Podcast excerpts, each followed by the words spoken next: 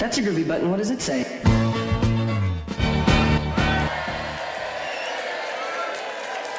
And welcome back to the Texas Prairie Chicken Home Companion. We're back with episode 16.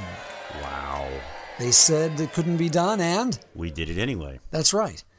Or as if if this were Marvel, they say they told us not to do it, so we didn't do it. Based on popular demands, the podcast Your Letters Demanded. is still here whether you like it or not. Well, this is Al. I wonder what she's doing tonight. Bigley, joined by. Alan, oi, let me tell you, it hurts so bad, Williams.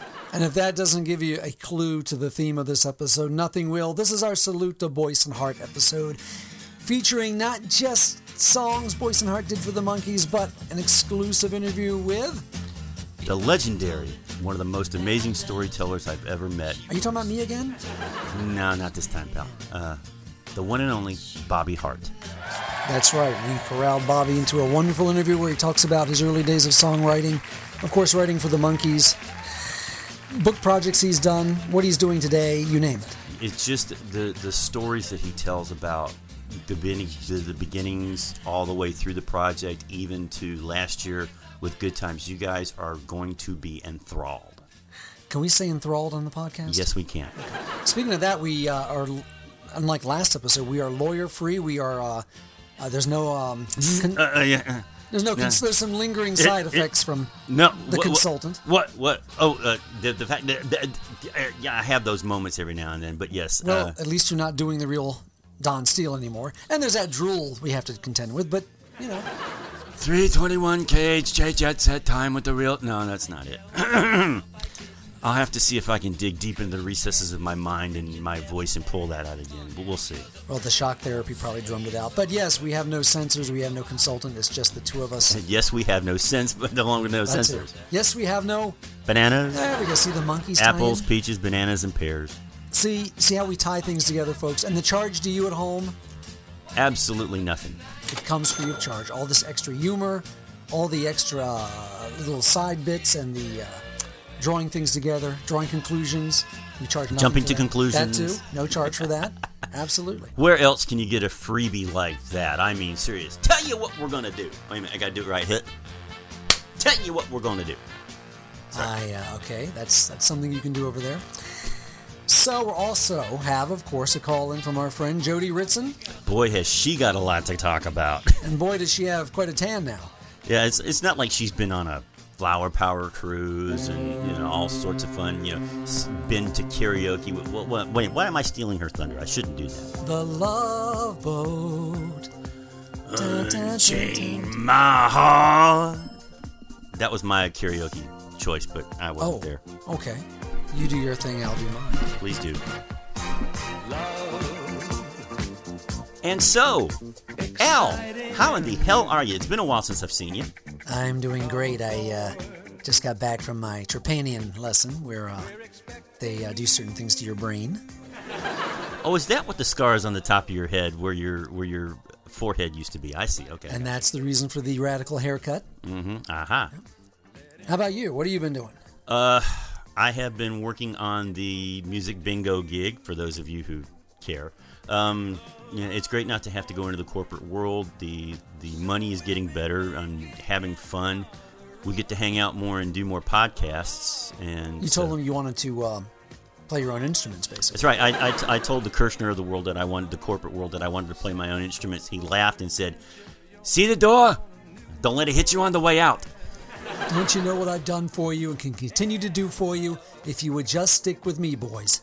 Are you sure that was Kirshner or not? Hashtag not my prez. It's going to be a great record, the best record. We're going to succeed hugely with these Monkees records. Don't you mean we're going to succeed bigly? I avoid that much as I can. Well, as we stated earlier, it is another red letter day here at the Texas Prairie Chicken Home Companion. You've been looking at my credit Pie. rating again? No, that's my credit Oh, rating. So okay. that or that's the that's the rating of my restaurant F. But uh, as we talked about, you know, there are moments that you shoot for as a podcaster where you have the people that you really want to talk to.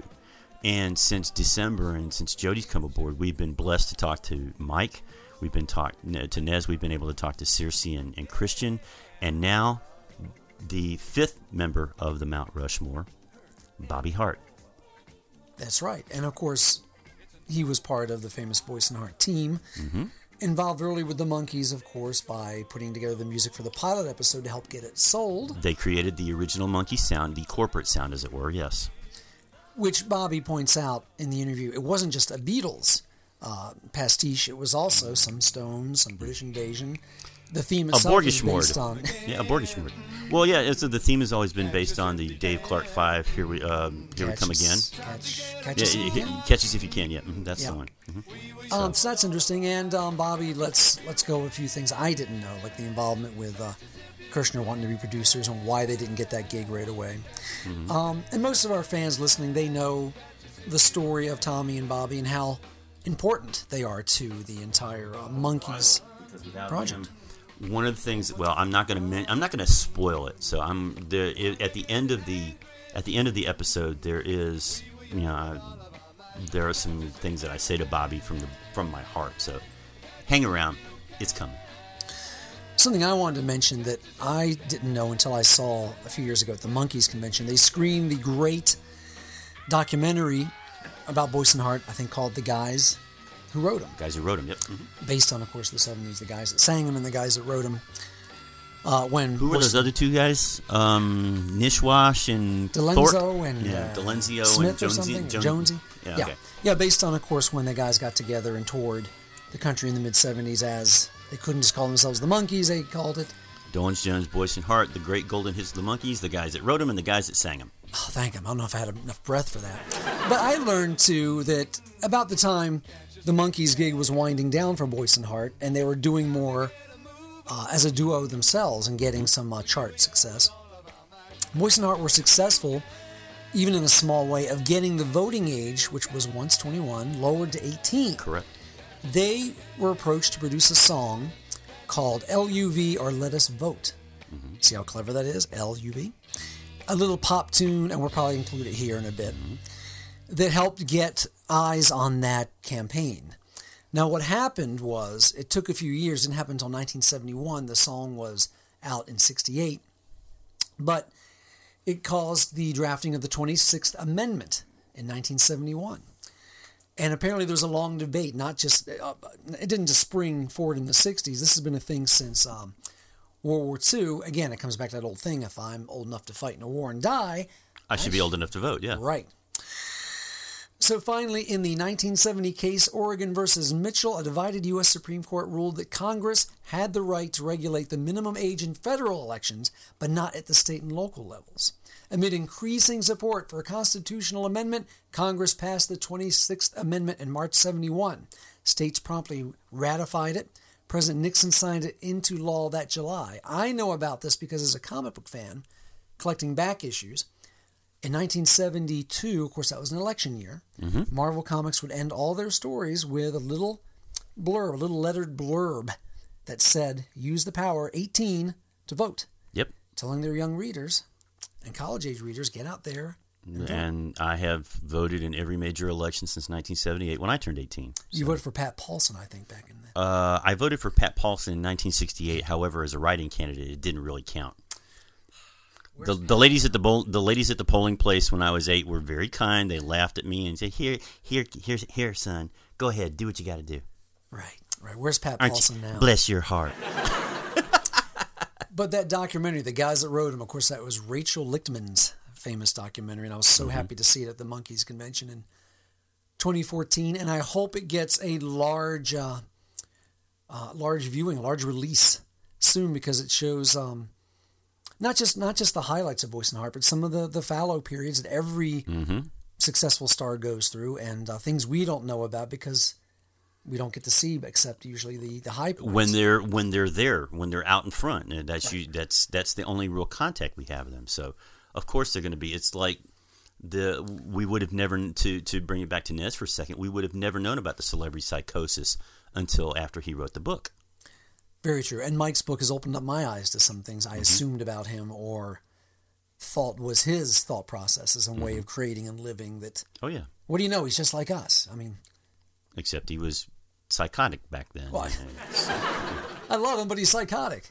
Like, where's that green toboggan on his Nah. head? For those of you not in the South, they call a wool hat a toboggan, not a toboggan, a toboggan down here. yeah, and boys, it's hard to get one to fit my big toe these days. Mm. Now, let's flash ahead. It's the mid 70s. Flash. Ah! The Monkees themselves had that abortive meeting about the McDonald's commercial. Mm-hmm. Where, if we're to believe it, Peter didn't want anything to do with it because of his vegetarian stance. Nez didn't want anything to do with it unless it inc- included a movie. Right. So we have two Monkees, Davy and Micky, getting the brainstorm to team up with two songwriters, Tommy and Bobby. Yep, and they figured that was the easiest thing to do because, it, and it's simple because without Boyce and Hart, who knows what would have happened? And Boyce It would have been Gary if if if if if Donnie had had his way. It would have been Gary Lewis and the Playboys Light. And who else knew the songs? Mm-hmm, that's I mean, true. I'm making a joke, but these were the writers of most of the hits people will want to hear. Mm-hmm. And in some cases, you're going to hear soon, Tommy and Bobby also recorded their own versions of some of these hits. Mm-hmm. And back then, it could have been, I want to talk about this a bit, it could have been another 1986, 10 years earlier, because the Monkees was receiving a bit of a renewed popularity because these syndicated shows were back in in the public view as an after-school syndicated, stripped-in daily show, which I was digging. True, but I don't think I don't think it was the timing was right, Right. and we discussed that with Bobby. Right. But it was an interesting time. I remember in the 80s when a lot of us were getting Japanese Monkees imports because of their Japanese revival there. Somebody repressed the um, live in Japan Dolenz Jones Boyce and Hart disc, and I thought this is the closest I'll ever have to a live Monkees recording, official recording, Yeah. not just what we saw on live uh, or, or the um, live on, On tour the tour out, the tour, the on tour episode. episode, yeah. Yes. Um, so I remember thinking that, but you're going to hear Alan mention a few things about something that most fans have forgotten about or maybe haven't even seen. Micky, as a young budding director, Mm-hmm. decided in 1976 to promote these American shows Mm-hmm. by making a syndicated half-hour special that was almost like an infomercial 10 years earlier Pretty much. if they had thought about this, but they didn't, and Micky even jokes about it in the special, they could have tacked on, order now and you're get the Dolenz Jones Hart album. It was structured like that, this little half hour variety special they did. It was an infomercial before infomercials were not cool. Exactly. And syndicated items like this, stuff new for syndication was still unheard of. We'd get that big blast in the 80s, Star Trek The Next Generation, all those comedy yeah. shows. Absolutely. But this is 1976, where yes, you had Hee Haw and you had The Muppet Show, Mm-hmm. but very few new things were made for syndication. So here's Micky and the guys. Mm-hmm. I never saw it. I didn't even know about it until probably the 80s when it circulated among us fans on tape. Mm-hmm. But yes, they made a video special, which is kind of a a shortened Donnie Marie variety special with comedy, with bits, with them, you know, lip the syncing to yeah. Mm-hmm. their songs. The stuff you'd hear when you saw them live. Very ambitious, very, uh, yes, what's going on? Alan is, uh, is cracking up, folks. No, I'm just flashing glam Dolenz in my head right now.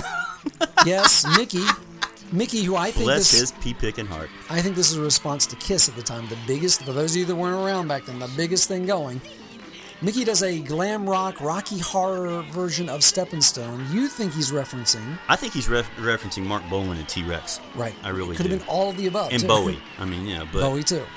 and well, we don't give too much away about this because I, yeah, that was one of the questions I asked Bobby about Right. this. But one of the interesting things that I came across it, I watched it again after I after we he and I talked, and there were things that I did not realize because I never sat through the whole thing and went through the credits. Boy, was I white! Was I surprised?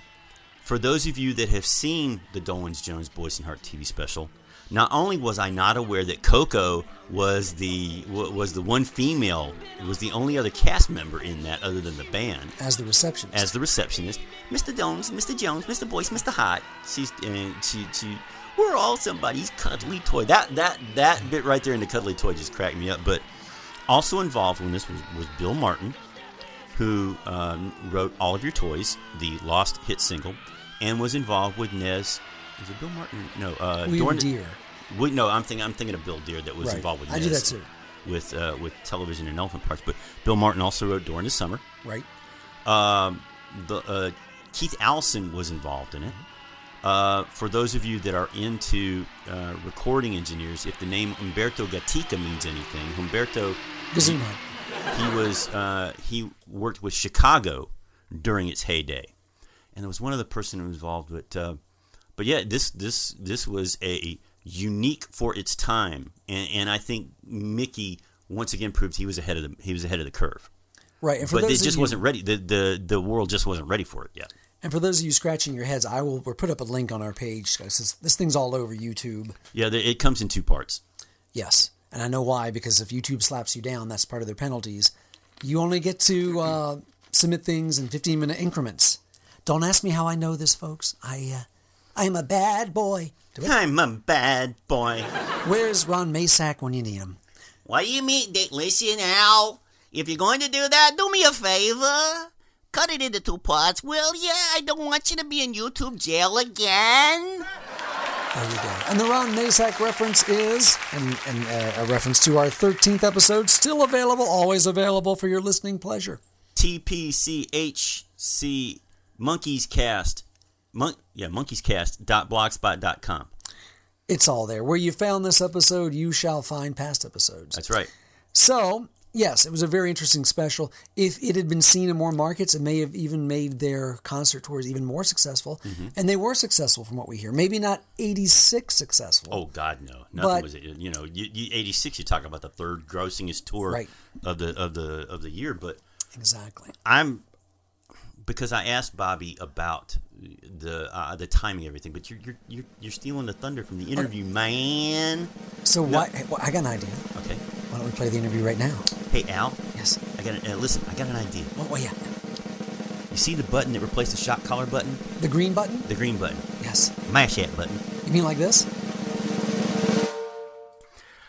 I want to go back to the to the beginning about your musical background. How, how did you? When did you decide to start that music was where you wanted to be? Talk about uh, how you you know when it came to you that you wanted to write songs as a creative outlet.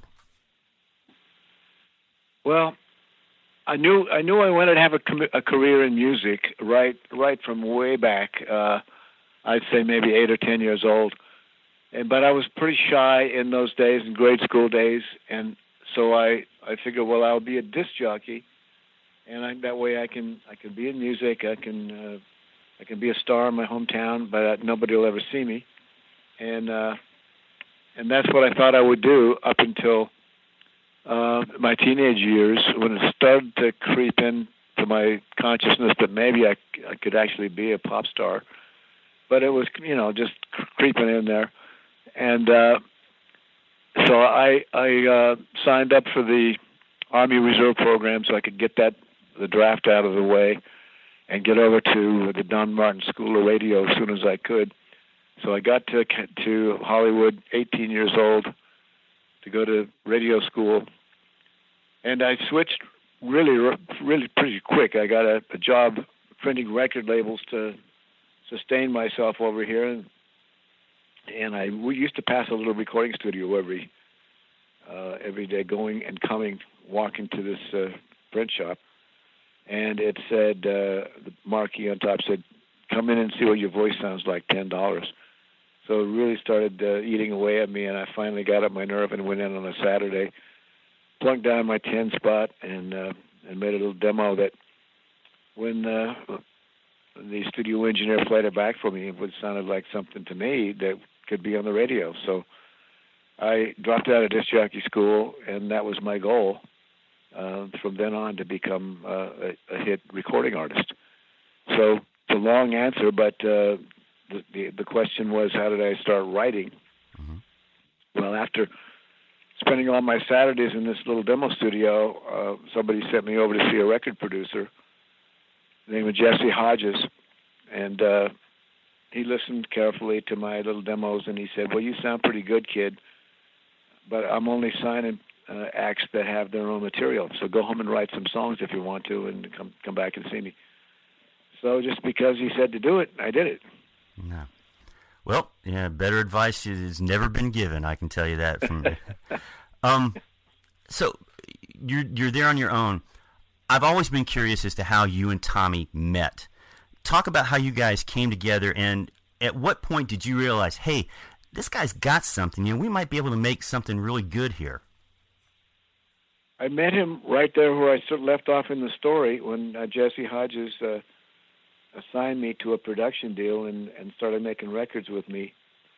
Tommy was also in his stable of. Uh, I don't think he was recording him then, but it, it, he would come into the office there, and that's where I first met him in the Jesse Hodges office. And uh, we we kind of became friends. Uh, we, we eventually did become good friends, but I would see him in and out of there, and uh, it actually happened through uh, Curtis Lee, who I met Curtis because my buddy from high school was going to college in Pasadena, and one weekend he'd come over on the weekends because it was you know glamorous Hollywood in our, our little apartment. Mm-hmm. And uh, one day he brought over Curtis with him, and he said, "Kurt uh, sound, sings really good. He's you know he's in our choir or whatever, and and uh, now that you have a record deal, maybe you can help him." So I took him down to meet Jesse, and Jesse uh, did uh, record him, and uh, and so Kurt uh, and Tommy started hanging out. And uh, I'm not sure exactly what their original connection was, but they met and and hit it off, and they were bachelors, and I was I was married, and uh, so the weekends they'd come up, and they would it would be Kurt and Tommy every weekend, and then Curtis got uh, discovered on a show out here doing a local show, and uh, and a uh, the guy who owned Dunes Records in New York saw him and signed him and sent him brought him to New York to to be uh, his record one of his recording artists, along with Ray Peterson and some others. Mm-hmm. So then Tommy would come and hang out with uh, with my first wife and I, and uh, on the weekends, and we did become really good friends. And until I guess that that went on for a year and a half or so until Tommy, Kurt, uh, convinced Tommy, uh, convinced. Uh, convinced the owner of this record company, Dunes Records, that Tommy was needed to, to, to come back there and write some hits. So he got signed and got to got his big break to go to New York and work for a major uh, record company publisher. Uh, so when I got a chance to, to um, I'm probably getting ahead of your questions here, but when I got a chance to to join Tommy finally after a couple of years at the end of my marriage and so on that's when we started uh, writing uh, in serious, uh, becoming serious writing partners. Well, no, you actually kind of led into my next question was. Good. The, this is working out great. See, we're psychic on this, Bobby. We're psychic on this. Yeah. It's like, so, talk up a little bit about what the early days of you two working together was like, and did you guys share the the? Did you guys both write lyrics and melodies, or did you focus on one and Tommy on the other? Yes, we uh, we both wrote for so long um, by ourselves that we both uh, developed the abilities on both fronts, lyrics and, and the melodies. And so when we got finally got back together, uh, this time as writing partners, not not just as friends, uh, that's how we wrote. And we we uh, most of the the New York uh, uh, writing teams did not work that way. One was doing the music, and one was doing the the words. And uh, but we were because we both had abilities in both areas. We just had a lot of fun bouncing off each other and uh, throwing out lines and throwing out melody ideas and and so we were different than any of the other people that we met back there teams. Well, mm-hmm. well that that brings uh, a follow up as a songwriter uh, that's been doing this for, which is easier for you to write, melody or lyrics? You know, it's uh, it's strange because uh, we continued writing that way throughout our our career together, Boyce and Hart, and and uh, but after uh, Tommy quit the business for for a period of time, and and uh, one day I got a call from uh, a music publisher, and he said, "I want you to." Uh, to meet this guy named Dominic Frontiere. He's he, he scores movies and he's he's got a lot of you know he a lot of he works a lot, but he likes to do uh, theme songs for his movies and he's always looking for a lyricist. So I said you'd be the perfect one.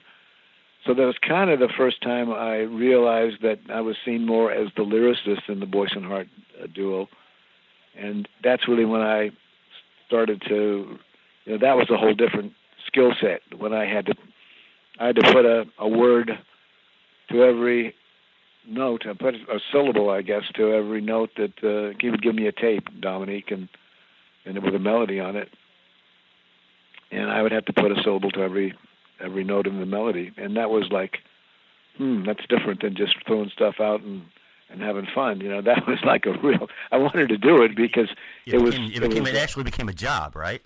It was a job, yeah, for the first time, and uh, and I wanted to develop the new skill, and so over the years since, so that would have been uh, 72, 73, something like that. Uh, I have many times done that kind of a job when a when a movie score is looking for a theme song or for somebody who is predominantly uh, I wrote a, a number of songs with Jack Keller, who only did melodies, and uh, so I was I was ready for him when he came along. Well, yeah, since you kind of since you brought up Dominic Dominic Frontiere, he he was also, if I remember, not only did he do movie scores, but he also did television, if if I remember correctly, because. Yes, he did. God yeah. Knows I haven't. God knows I haven't watched a lot of television over the years. You know. yeah. Right. That brings to mind. I'll jump ahead to this one question. How did you end up writing the theme song to Days of Our Lives? Well, after I met Tommy in New York, I got a chance to go back and join him. He'd been there a couple of years, and uh, so we we started writing in serious. And we had, uh, I think, that first year, 1964, I think we had six chart records, and uh, one of them was uh, went to number three. I think it was Jay and the Americans come a little bit closer, and uh, and then I, I wrote with Teddy Randazzo and Bobby Weinstein a song called "Hurt So Bad" for Little Anthony, mm-hmm. and a number of other ones. Uh, on the strength of that, we got uh, we got uh, signed by Screen Gems Columbia Music and sent back to the West Coast. So when we came out here, it was a real advantage that we were working for a publishing company that was owned by a, a movie movie conglomerate and a television, you know, Screen Gems Television. So we would get sent out on these projects. I believe you asked me about Days of Our Lives, right? Correct. Mm-hmm.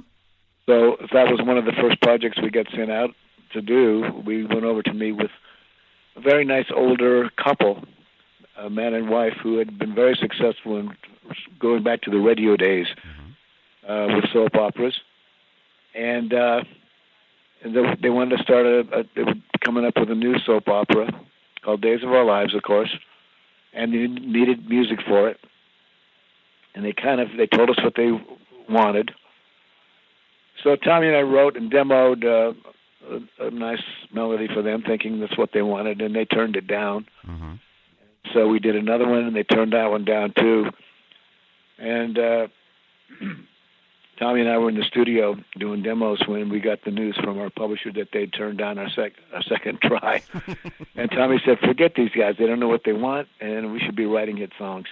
Let's just let's just move on." And I said, oh, "Okay, Tommy, but I got one idea. There's a Hammond B3 organ sitting over there in the studio. You just roll the tape, and I'll I'll play some stuff that sounds to me like the kind of music that was I would hear on my mother's radio soap operas when I was growing up. Mm-hmm. So that's what we did, and that's what's been on the air for 52 years, five days a week. like sands through the hourglass. I love it. Yeah. What yeah. a story! That that's that's that's that's pure genius. I got to tell you, Bobby. That's that's pretty cool. um, now going back to when you went to when you went to New York with Tommy the first time, and you did you guys actually do? Did you actually perform live in clubs too, or were you just uh, like say before you had the real job with Dominic Frontiere? Did you guys have to work other jobs as well, or did you actually go out and perform some of your some of your original compositions back then? No, we didn't perform in New York. Uh, I was signed to to uh, to a publishing company called South Mountain Music, and uh, and so we would go to the little we'd go to their offices uh, every day and Tommy would Tommy was living in Riverdale he'd meet me. And uh we'd go in the little cubicles that you've probably heard about where it's just big enough for a piano and uh, two chairs. Like they talk about with the Brill building. Yeah I, re- I remember yeah that. yeah yeah same kind of thing only it was uh uh at the Bill Bell Sound Studio building. And uh so we would we did that and then when the advance money ran out for me to live on, uh, and so I wasn't actually exclusive with them anymore. Then then Tommy uh, introduced me to Wes Farrell, and it was with Wes that we wrote "Come a Little Bit Closer," and uh, and several other songs uh, for his publishing company. Actually, he didn't own it, but he was running it as a as a I don't know, just he was he was promoting the songs. So uh, we didn't perform there, but when we got signed and, and came back out here to Los Angeles, uh, we were getting a hundred dollars a week each, and which was enough to have our a, a little uh, house that we shared in the in the hills and and not miss too many uh, meals. so I got I started moonlighting then. I I uh, I was playing nightclubs around town with uh, some of my musician friends, Mhm. and uh, and Tommy uh, moonlighted at a, at a little piano bar in the Los Feliz area here.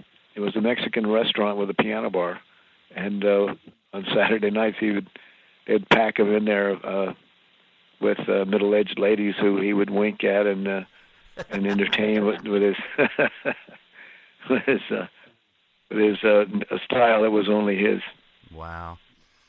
I'm telling you, that's uh, that that that I, I can see Tommy doing that, knowing what little, knowing what I know about, or what what I what I know or I've seen about him. Yeah, I could see him doing Yeah. that, and I'm sure that helped an awful lot. But um, you mentioned writing "Come a Little Bit Closer" and "Hurt So Bad," which is actually one of my favorite Little Anthony tunes, and even when you hear him perform it today, it's amazing. It gives you goosebumps because he's just such a dynamic performer.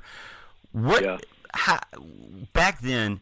How did you feel the first time you hear one of your compositions on the radio, and then when you find out that it's a hit? What, what I, I know I've heard Micky and Davey talk about the first time they heard Clarksville on the radio, but when you you know like for example, uh, let's see, um, for come a little bit closer, I, I think come a little bit closer would have been first. Do you remember Yes. your initial reaction when you heard that on the radio for the first time, and then saw that it peaked at number, you know, got to number three? Uh, it was that transition period when uh, we were getting ready to move to the West Coast, and I heard it first not on the radio. I, I heard it when the record came out. I got a, a Wes Farrell played it for us in his studio and gave us a copy. I mean, in his office, and uh, I really thought that that was the B side. I I don't know what was wrong with me, but I thought that the A side, the other side of the record, was going to be the hit, and I wasn't excited at all about it. Oh man, and uh, I don't, I can't even tell you the first time I heard it on the radio. It might have been out here, hmm uh, but I was very surprised that it w- it became the biggest out of something like 22 uh, hits by Jay and the Americans, and uh, yeah, it was a big surprise for me. Uh, what what what I remember uh, being uh, excited the most about, I guess, was ha- having to back up maybe six years. Was when I first heard myself, uh, my first record hmm uh, that I sang as a as a solo, my first Bobby Hart record on the radio because I had gotten booked. This uh, record producer that I told you about had booked me on a on a weekend tour that we went down to Texas. It was El Paso, I think, and hmm and uh, anyway, we ended up in Midland, Odessa, Texas, and uh, they assigned me this driver. Uh, they thought I was a star because they'd been playing my records down there, and of course it wasn't a hit anywhere else. But anyway, uh, this guy was driving me around, and uh, he was real impressed with me, and so on. And and while we were driving, uh, he the record came on the the song came on the radio, and it, that was just such a mind blower. And he said, "Yeah, they're playing a really heavy rotation down here, and to promote the show." And uh, the kicker to that story is that that night uh, there was a local guy named Roy Orbison who was opening one of the opening acts, and I was very impressed with him. Oh yeah. And uh, and of course he hadn't had any hits yet. And it was years later. I wonder whatever happened to him. Uh, you know. Yeah, exactly. It, it was years later that I was thumbing through. Uh, I was looking at a greatest hits album for Roy Orbison, and I see that he had a writer, he had a co-writer on almost every one of those big hits named Joe Melson, and Joe Melson was the name of the guy that was my driver in, in Midland, Odessa that day. Wow. Yeah. I, that's amazing. I, also, I, I often heard the rumor that Roy Orbison ended up being the uh, at one point ended up being the closing act for some group out of Liverpool. I forget what their name is. So it's like, Yeah, that's true. That's true. all right, so we we we let's we set the Wayback Machine now for sixty five. How did you guys actually get to get involved or, or become acquainted with Bert and Bob? Another one of those uh, assignments. The our our publisher Lester Sill uh, sent us over to me with uh, Bert Schneider and Bob Rafelson on the Columbia Pictures lot. And uh, Bert did most of the talking, and he told us what they had in mind. He called it Amer- an American Beatles on television was the concept, and uh, they they needed three songs for the pilot. That was the first thing coming up. And they also wanted to release records with these with these guys, which hadn't been cast yet. Of course, it was a year before. And uh, we were very excited about it, Tommy and I both, because we remembered what happened when Ricky Nelson sang the first time on the Ozzie and Harriet show, and what what power there was when you combined uh, network television with records. And so Tommy, being Tommy, uh, really uh, sold us and, and convinced them that we were the guys that knew how to do what they needed. And of course, it would, didn't hurt that our publisher had recommended us highly, and he was we were the first ones he sent over. So Lester, wherever you are up there, thank you because uh, Thank you for for that and a multitude of other uh, uh, things that he did for us. Donnie Kirshner, of course, was was the big cheese of Screen Gems Columbia Music, but he stayed in in uh, in his offices in New York City. He didn't fly, and uh, and he didn't like to come west, even though we had uh, a branch office down here. So it was Lester that really sent us over, and uh, so th- they gave us the job that day. They said, "Okay, good, you got the job. We need these three songs for the pilot." So we that was our first project, and uh, we wrote. Uh, uh, let's Let's dance on. Dance On. Mhm. Yeah, for the for the dance scene, and we and we uh, we already had a song called "I Want to Be Free," which we thought would lend itself uh, to the scene where Dan, where um, Davy is walking on the beach having lost his girlfriend. Mhm. There's talk up, there's lines in there about walking on the beach, so that that was ready ready made. Mhm. And then they they had told us they'd given us an idea of what they the, the elements that they'd be looking for in the theme song, not the style or anything, but they knew that there was going to be some pushback because this was the first uh, television sitcom that where there was no authority figure in the house. These guys just all lived on their own, and they were long-haired, hippie-looking guys and so it was like a breakthrough and he they weren't sure it was going to be received and so Yeah. we uh we worked in those lines into the theme song about you know we're just trying to have fun we're not uh mad at anybody and and we're friendly and and uh so uh we actually wrote the song uh we we uh we wrote a lot of times out of doors. We'd go to the beach to write it. We'd go to parks and things. But this time we decided to walk down to a park that was walking distance from the house we were renting in the hills. And uh, on the way down, uh, Tommy started. Uh, I, I started snapping my fingers, I think, first, and then Tommy started uh, throwing out a couple of lines uh, I think Tommy was actually snapping his fingers, and I was doing the kind of sound with my mouth, and uh, and we and we we had we had a lot of the we had the, the basic structure of the song by the time we got down to the park, and then then we worked on getting those lines in there that would make the the four guys not seem so not seem uh, threatening. Yeah, exactly. Well, uh, that that brings to mind a couple. Uh, I'm going to combine a couple of questions that I had here.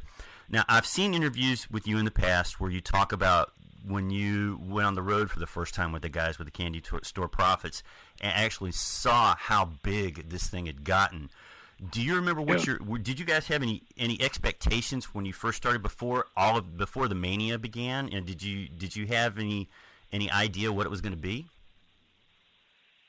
We didn't realize that it would be like the like Beatlemania. We didn't, we didn't realize it would go to that extreme. We thought that self, having them sing on TV every week was going to be was going to make it a successful project. And we had worked for a year, uh, really fine tuning our um, vision of what the songs would what the songs would sound like, what the sound would be for the guys, what the influences that we would uh, that we would consider combining would look like, and uh, so we were we were really ready to go with it when uh, when we finally got the project back. And you know the story uh, uh, that we when Tommy when uh, when Donnie Kirshner finally flew out here uh, after the show was sold. That's that was uh, actually my point to the earlier question. That was that we didn't have competition from the big the big guns in New York, the writers like Goffin and King and and Mann and Weil and those people. Mm-hmm. Uh, nobody seemed interested in this little project. It didn't seem like, uh, you know, didn't. I don't think Donnie took it seriously. But when it finally got sold to NBC and they had sponsors and so on, that's when Donnie flew out and said, "You guys, uh, you've had hits as writers, but not as producers, and I can't take a chance on you guys producing this uh, uh, uh, project of this magnitude." And that's what he tried out. Uh, three or four of other producers and didn't like any of the stuff he came he, that he heard. Finally brought out Goffin and King, and there was a fiasco in the studio, and uh, they flew home in the middle of the night. So finally, that was our our our, our cue to to get a hold of Donnie the next day at the office and say, you know, look, we worked on this for a year. We know what we're doing. Um, here's the deal. We'll, we'll we'll take my band, the Candy Store Prophets, into the studio, and we'll just rehearse, you know, work up a couple of the t- production on a couple of the songs. Come down and listen to it. It's a ten dollar an hour studio. If you don't like you what you heard, it'll cost you ten bucks. If you like it, you got to give us our our project back. So that's how we. That's how we. Yeah. Uh, Bobby, are you sure you haven't read any of my questions? Because it's like you're. you're, you're, doing great lead-ins to the next ones. Uh, I, this this is awesome. I got to tell you. Good. that bringing combine. Let me combine one real quick and then get to the second one. Was there? Uh, you guys said you knew what kind of sound that you wanted to create. Was there anybody that you were trying to, I guess, for lack of a better term, emulate that you thought would work best for the guys? And second, with the Snuff Garrett and the Mickie Most and the Carole King, were you guys actually in the studios? Did you get did you get a chance to observe any of that firsthand? And uh, was it no. what is as bad? Was it as bad as they say it was? No, we didn't. We didn't observe it firsthand. Our contact was Lester, and so Lester would hear it from Donnie, and then he'd pass it on to us every morning. The new, the latest, the latest fiasco. So we knew what we knew the progress. We were really bummed out, of course, when we got kicked off the project sure. after working on it for a year. But uh, we knew what was going on, and, and we knew the right time. That was our cue to, to go in and, and pull on Donnie's short tails. Uh, it's, it, it's uh, yeah, it's the, the the stories that you hear, and it's too bad that we can't get any first any any first hand yeah, I can I can only ima- I can only imagine because when you think back to the story that you guys have told about the first Monkees recording session with all four of them, I can only imagine you mm-hmm. guys how you guys handle it versus say Snuff Garrett or Mickey Mo. I, and I can I can honestly see Carole Carole King in tears after about the third take. Yeah, just I love her to death, but I, I I would not have traded places with her for anything that night. But um, I think there was I think there was pushback from ne- the Nesmith faction of the guys even that early. I think that they they really felt they they should be writing the songs and producing the records and interesting. And of course, uh, Donnie and, uh, and and even Bert and and Bob uh, knew that they needed to have professionals, and that was the, one of the reasons. I, always I always think, and this is not necessarily ever been confirmed, but I'm I'm pretty sure that the reason uh, Columbia bought Nevins Kirshner Music, which was the number one music publisher at the time, with all this talent, was that they wanted to have access to the top top uh, writers, songwriters, and, and uh, record producers. So, and you know, Bert's dad was was Abe Schneider, mm-hmm. the president of Columbia. So he's the one who bought it, and I have no proof of this, but kind of think the timing was suspicious. That's that they did that because they needed that access. I'm sure that yeah, it, it makes sense. Hearing you say that, um, that leads into uh, talking about talking about Donnie. You've dealt you know, dealing with him firsthand. Can you talk a little bit about his his style, if you will, about producing? And is there anything that we've heard that is either not right or hasn't been played up or hasn't been blown up uh, enough out of proportion about Donnie and his reputation? Well, he had a good, you know, he he had a PR firm, and he liked to call himself a, a man with the golden ears and so on, or have other people call him that. But he he deserves it in the sense that look at the stable of talent that he amassed uh, at the Nevins Kirshner before, you know, even before he sold it uh, and and look at the his, his track record with picking songs for artists and getting them to them, and and the, yes, they were. Of course, the, the writers had a lot to do with that. They were writing songs, particular for particular artists. But uh, he was always kind to us. Tommy, before the Monkees, uh, Tommy and I would fly to New York once in a while to see him and play him some of our new songs, and stay in the company apartment in, in uh, Manhattan. And he was always uh, uh, very uh, supportive in those days, and I understand uh, his. I understand his uh, what was behind his feeling that he couldn't take a chance on unknown record producers with a group like the Monkees or a show like the Monkees. So we got along fine, and when he even then when he came out and uh, he would come to our sessions some sometime, um, and uh, you know you always had a pocket full of hundred dollar bills for whoever he thought needed one, uh, his driver or whatever. And uh, it's very generous that one. Not not us, but it was very generous to watch. He had uh, he had every right to think that this would work the way it always worked. That that uh, the the guy in charge would decide, you know, what songs would be recorded and who would who would produce them and he just kind of ignored this this mounting uh, pressure from the four guys themselves.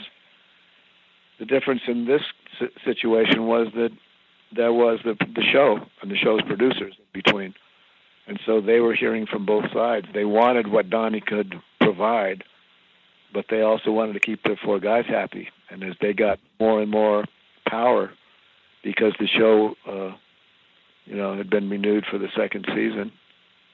Um, that was that was when they made their their big play, and uh, and Donnie uh, Donnie would you know continued not to listen to what to their demands, and and finally that was the the end of him. And I'm sure he was very surprised. We all were.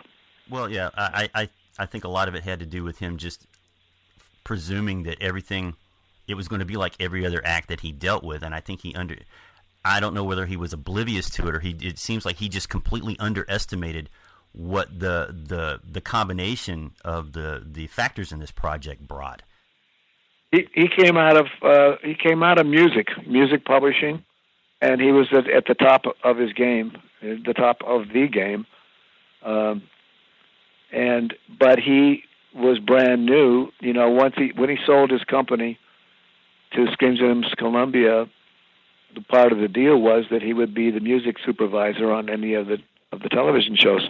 He didn't know that job at all, far as I know. And he hadn't had any uh, contact with that, and so having that extra element in there uh, of the of the show, uh, he didn't understand that, that that the stars of the show could get very very very uh, powerful. He apparently wasn't paying attention or didn't watch Ozzie and Harriet back in the day, so.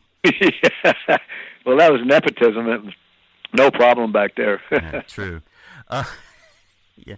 Yeah. Well, you know, it, but it's it, it's the closest thing. It, it, was the closest thing ever to the to the Monkees Uh, at least from from my memory, and me being less than sixty, it's you know, I only saw what I saw in the reruns. So, but um, yeah. That's well. That you know that reminds me that I didn't fully answer that other question about uh, emulation. Mhm. Uh, I don't know if I answered that at all, but No. anyway, my, my my answer to that is we we knew right from the beginning that the producers of the show called it American Beatles on television, but we also knew that if we if we uh, were obvi- too obvious uh, emulating the Beatles, that would not be uh, good for a new act. And and our that year when we were planning what the sound should should be and the, and the type of songs, we were con- we were considering all kinds of acts, and it, and it wasn't just the Beatles. That they they were in the mix. So emulation. What's that? What's that uh, John Lennon line that? Uh, uh, well, I can't I can't put it right now, but it has to do with uh, um, the inability to emulate your influences is what what causes uh, you to be unique. you try to emulate your influences, but you're always going to filter it through your own experiences and your own uh, abilities. And in our case, in the case of the Monkees, it was a whole hodgepodge. It was a potpourri of of influences. Well, like I say it's it's easy to see, and, and I think you guys used enough influence of the Beatles. You know, you look at, at Louis Louis lick on Last Train to Clarksville, and for you know for Pleasant Valley Sunday, and hearing that's the great thing about the the the box sets that we have now, where we get to hear all the all the uh, behind the scenes, if you will. You know, the you and Tommy uh, uh, instructing the wrecking crew and hearing all these little things, how you want it done that that to me offers a, a, a phenomenal insight. And are, are you really? Uh, it, that brings to a, a question that I had before we wrapped up. Are you are you surprised and are you happy with all this all these behind the scenes things that we're getting now? Does it does it make you happy to see that this is being being let loose, if you will, so that people can see what you guys went through to to to make this some incredible music? Yeah, it's it's good. I I think transparency is good. It's one of the main reasons that I wrote my memoirs because I'd heard so many different versions of of uh, different Monkee stories.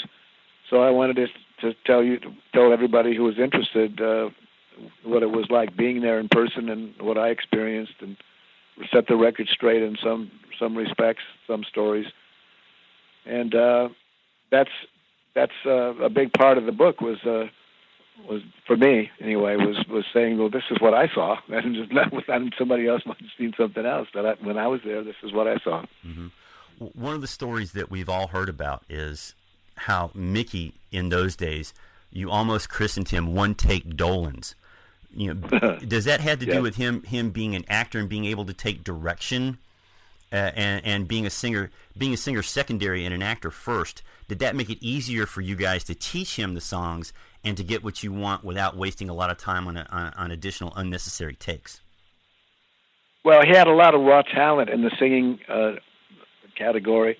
He uh, obviously had had done had been singing for some time and had, I don't know if he, he probably had a couple of records out before I don't remember but he was ready for his uh, for his close up you know and uh, and uh, so he, we were just so pleasantly surprised. He, he, the only thing that he was lacking was self confidence in the beginning, and uh, so there was only it was basically our job. I mean, I could just see Snuffy Garrett in the studio with him. He wouldn't have been concerned with Micky's self self confidence. He would have just been ordering to do what he wanted done. Uh, but we could see right away. He would say, you know, I don't, I don't know if I could sing this song, you know. And Tommy would take him next door to, to Norm's, and they'd have a cup of soup, and they'd come back, and and he'd just go in and nail it, you know. And uh, it was just that that was all that was missing was his his knowing, you know, believing in himself that he could do it, and he did great. Yeah, I, I don't know. Whatever. I, I, I still think when I see him on stage, he, he still lacks that self confidence these days. You know, it's it's not like he's been on Broadway or anything like that in between. You know, so. yeah, yeah. I don't I don't see that at all anymore. But uh, you know that was, this was a uh, I don't know how how old was Micky then? He was a teenager, I guess. 22, something like that. Yeah. Yeah. And uh, and he had success in the acting field, as you pointed out, but Yeah. not as a singer. Yeah. Um, moving up toward the end, uh, toward the uh, the end of your tenure there, you know, it's it's talked about that Donnie removed you guys from the project because he thought you were recording music that wasn't quote unquote Monkees Monkees like. Is is that really true? You know, you talk about I, I think it's Kicking Stones. Uh, I don't. I think Ladies Aid Society was produ- or created before that, but along the lines of apples, peaches, bananas, and pears, and kicking stones along that.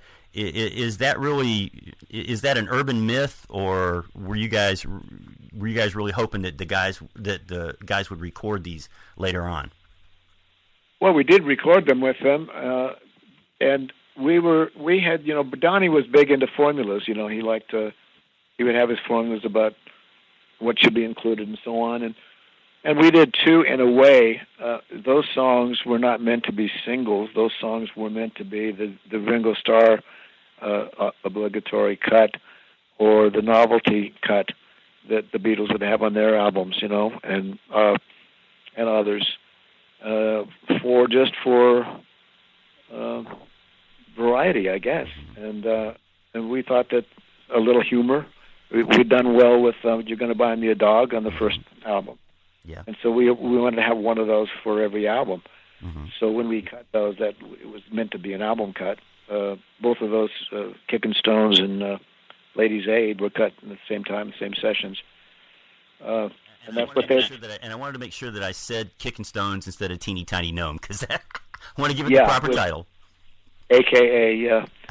So, uh, yeah, I don't. I think the where this came from, I I never heard that from Donnie, and I don't believe that's the case. But uh, I have heard uh, Andrew Sandoval, or writ, I've seen maybe he's written it somewhere that when he talked to Donnie, that's that's where this rumor came from. That something from Donnie to Andrew, but I don't believe it's the case because uh, the real as soon as they were they took off with Clarksville, Donnie was calling every top producer that he knew and asking and saying, "You want to compete for the next single?" Yeah. And so it wasn't uh, it wasn't what we were cutting; it's, it was who we were now competing against. And we had, of course, Neil Diamond for the second single, even though uh, our B side uh, went top thirty. Sure. So uh, I think you know it was just uh, all dollars and cents to him. That's uh, now we've got access to the to the top guys who didn't know if this was going to happen or not, but now it, now it's happening. Yeah. and I said, now that you boys have, have got the project started, uh, I want to bring in my big guns because that way I know I'll get what I want. yeah, exactly. Well, he's he just look, you know, he was just looking for the strongest song. You know, the I'm a believer was supposed to be the uh, Neil Diamond's next single, and uh, he talked uh, Neil's producer Jeff Barry into giving it to the Monkees because they would sell so many records, so many more records. Well, that was going on all over town. People were were vying for this, you know, and all of a sudden now the Nevins Kirshner's uh, writing team staff kicked in, and everybody was looking for for cuts on on the Monkees album. Sure. They, uh, they, they saw what a cash cow was going to be. So, you know. Yeah. Um, that moves me to some of the other music that you guys wrote for the Monkees. You guys wrote some tremendous songs that the fan base, you know, we we question why some of these were not released. Is, is you know they didn't release more A sides, but outside of the main songs that you guys wrote, including like Stepping Stone and She and Words, is there one or two songs from your memory that you felt should have been or would have been a hit had it been released as a single I- I- I- instead of you know being able to convince Lester and Donnie this is going to work because this is be, because of the sound that the guys have.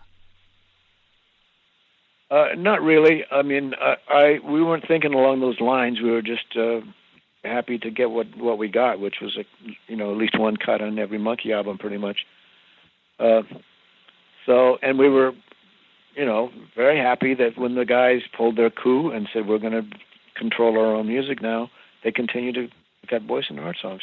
Well, I think, and I, and I think that honestly, that comes from a, a tremendous loyalty that I know Dick, uh, Micky and Davey had for you guys, and that, I, and I'm sure that's what led to down the road. I'm almost, I'm almost to that point, but I got one other question to ask. But after you and uh, after you and Tommy went solo, as it were, what, uh, out of all the television, uh, the television and movie stuff that you guys did, what is your personal favorite? Well, I think of the of the TV stuff. Uh, um, Bewitched is the one that holds up the best when I see it now and then. It's still funny and uh, and well written, and we had a lot of fun doing it. Mm-hmm.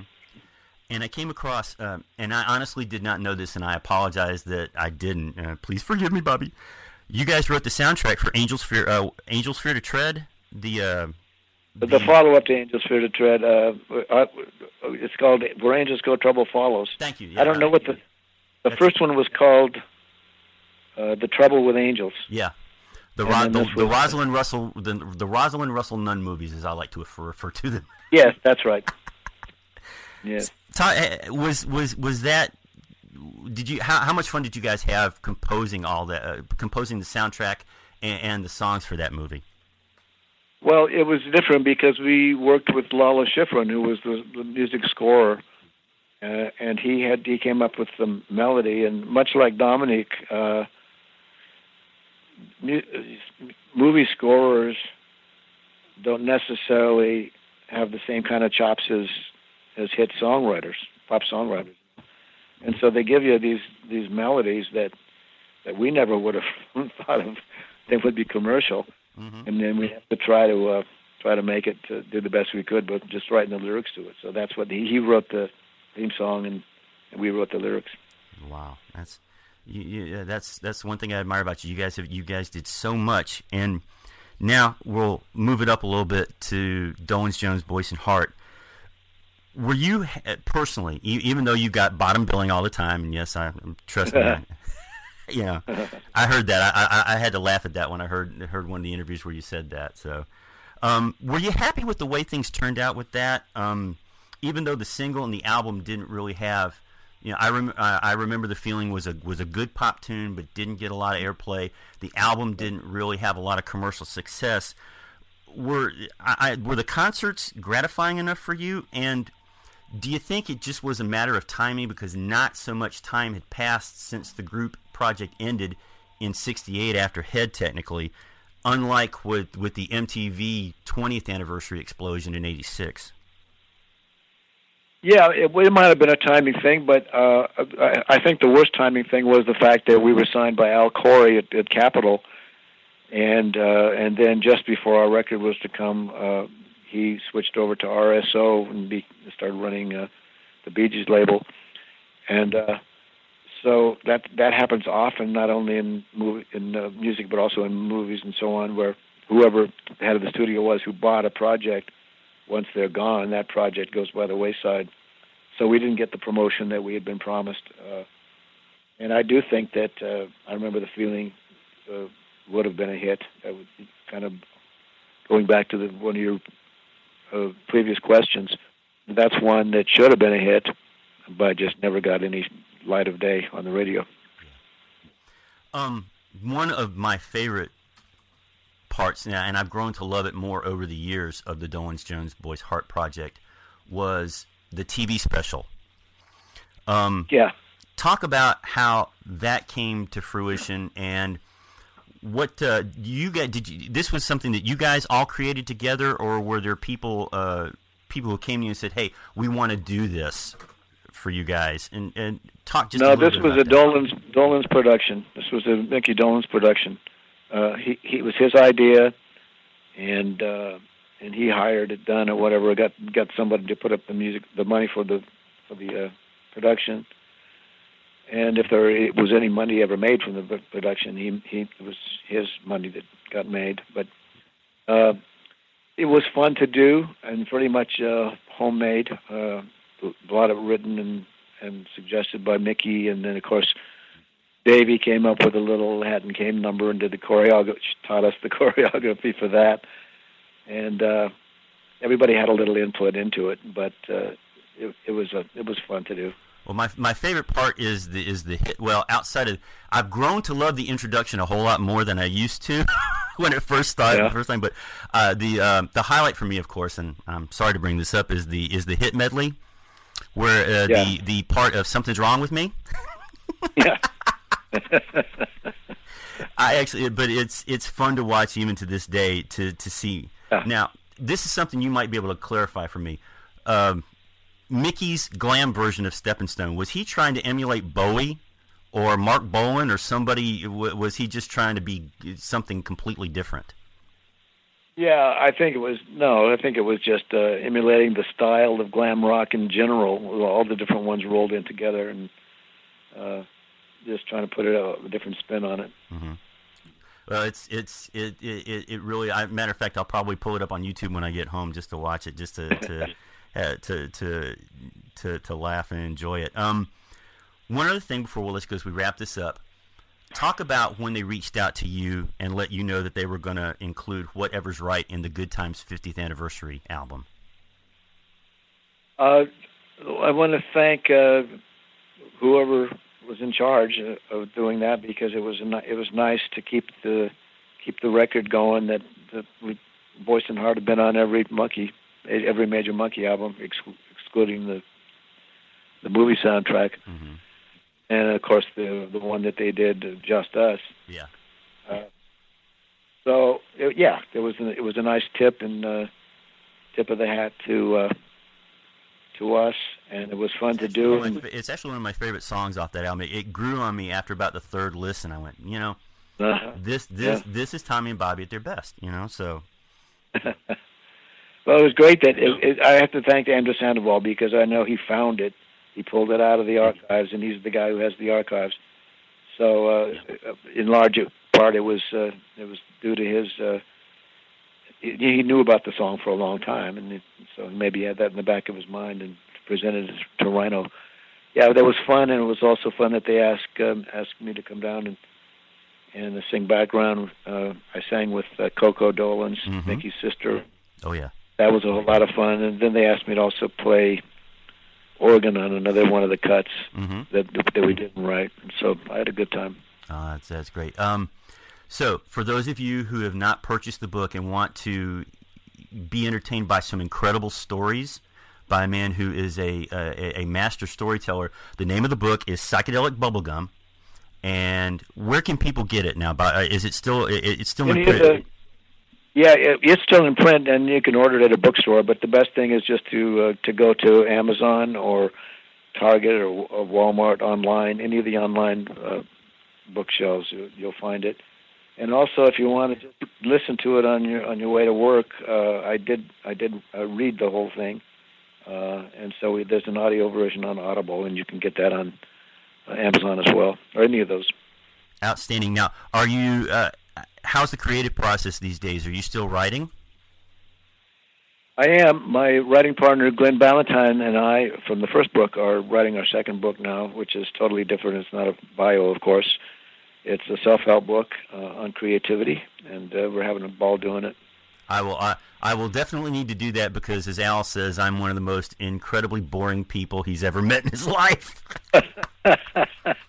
well, put that in a cartoon. Absolutely. Now, as we wrap this up, uh, I I hope that uh, as I said, as I told you when I talked to you on the phone, my goal is to ask questions that you have not been asked a gazillion times before. I hope I was able to do that, and thank you yeah. does not seem strong enough for all the the music that you've given us as part of our uh, the earworms that will, ne- will never die in our brain and the uh-huh. music that you've all the way from your beginnings with "Come a Little Bit Closer" and Tommy with "Pretty Little Angel Eyes," all the way up to "Whatever's Right," and you are truly one of the Mount Rushmore of interviews that we wanted to do for this podcast. And I, Alan, I can't thank you enough for spending some time with us. And we we owe a debt of we owe a debt of musical gratitude to you because without you and Tommy, the sound I don't know that we'd still be talking about the guys musically and 50 plus years later? Well, that's very sweet of you. I appreciate uh, those remarks, and uh, I'm very appreciative that people are still 52 years later listening to this stuff and appreciating it and finding new audiences. So thank you so much. I really enjoyed the interview, and uh, maybe we'll do it again sometime. I appreciate it. Bobby Hart, continued good health, continued success, and I can't wait for the creativity book to come out. Thank you so very much, man. You're welcome. Thank you. What an amazing storyteller, man! I, have listened to that interview twice since I did it, and it just I, am I'm, I'm picking up more and more stuff each time because you know at some point you're trying to focus and you're trying not to fanboy out, but you're talking to Bobby freaking Hart on the other end of the phone, you know? And these are people that have talked to uh, Mike Nesmith himself. That's pretty high praise, yeah. It is. But it was great. It told me some things I didn't know. Um, And I've read all the books on the Monkees and Boyce and Hart. I recommend his book greatly. It's a great read. Psychedelic Bubblegum. What a title. Now there is one thing I suppose we should clear up because I had to clear it up I had to clear it up for you. Right.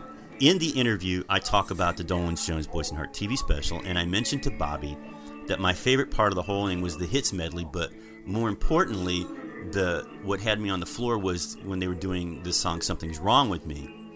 What it is is if you've not seen the video, it's when he at the he's he's something's wrong with me, something's wrong, and he stands up and he's just in a sweater and his shorts, and it just it just I, I just lost it for some reason because it was funny. It goes from a close up of him singing. The camera pulls back and he mm-hmm. stands up, and you see he's Yes. dressed oddly.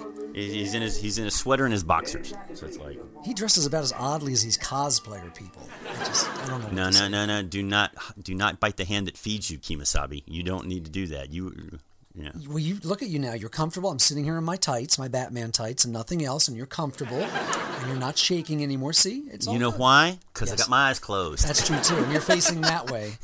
You're facing that. way. Oh, Al, please put it. a- Oh no, I can't. The unseeing not happening. Oi. I am as God made me, sir. Uh, I would check for a recall online for that. All right. We told you earlier. By the time the Monkees project came along, Boyce and Hart had a number of hits under their belts. But of course, they are responsible for some of the Monkees' biggest hits. Of course, we've got the Monkees theme, Steppin' Stone, she, uh, words. She. She, um, Valerie. We could go on and on. Um, I'll spend my life with you, which is one of my personal favorite ones. And then, of course, whatever's right that ended up on Good Times. which is great. I thought Bobby made an interesting comment about the fact that outside of Head and Justus, there's been a Boyce and Hart song on every Monkees album.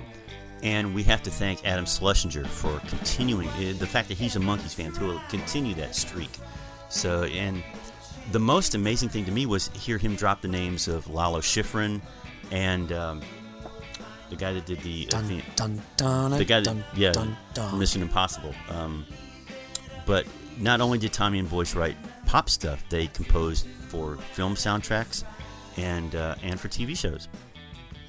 And they appeared on Bewitched and I Dream of Jeannie. They did both. Screen yes. Gem shows. So hey, Yep. I remember catching one of those in the early '80s, going, "Isn't that Boyce and Hart? Aren't those Monkees albums in the background as decoration in a record shop set?" Mm-hmm. Indeed, sir. Indeed. Incredible. I mean, just just any of those things alone. As a matter of fact, anybody that watches NBC can hear a Boyce and Hart song to this day. You mean on my stories? On your stories, Ethel, yeah, the like sands through the hourglass, so go the days of our lives. I've got to get home and see my stories. See, John and Marlena, see what kind of trouble they're in this time. Marcia loves John, but does John love Marcia? Meanwhile, Bill loves Brenda. I'm old enough to remember when soap operas were like that. And meanwhile, back at the ranch, Now, again, when Boyce and Hart went out on their own, of course, they looked at the Monkees' success and they said to themselves, why can't we do this? right. So they had a great, successful career as a duo. Um, a few hits like Wonder What She's Doing Tonight, That was the big one. That went top 10. right. Out and About, things like that. Yep. But they did their own versions of some familiar Monkees cuts, such as Teardrop City. Uh, Al, uh, you know something? You feeling it? I think I'm feeling it. Your eyes. I see it in your eyes. 321 KHJ Jet Set Time with the Real Don. Steele back in the saddle again with the Texas Prairie Chicken Home Companion Monkees podcast. Here with that Boyce and Hart exclusive version of Teardrop City. And Hart, Boyce and Hart, Boyce and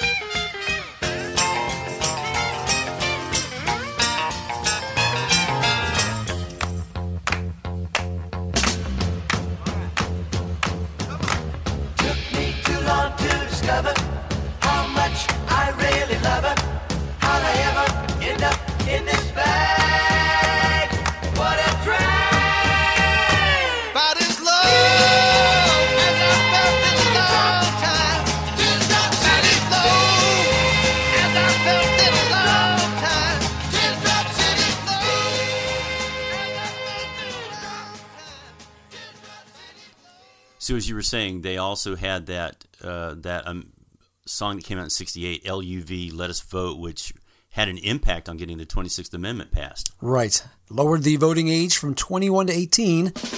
So here it is, folks. I think it needs an introduction by a certain someone. 321 KHJ, just at time with the real Don Steele. Here's more Boyce and Hart on the Texas Prairie Chicken Home Companion Monkees podcast. LUV, let us vote. Boyce and Hart, Boyce and Hart, Boyce and Hart. It's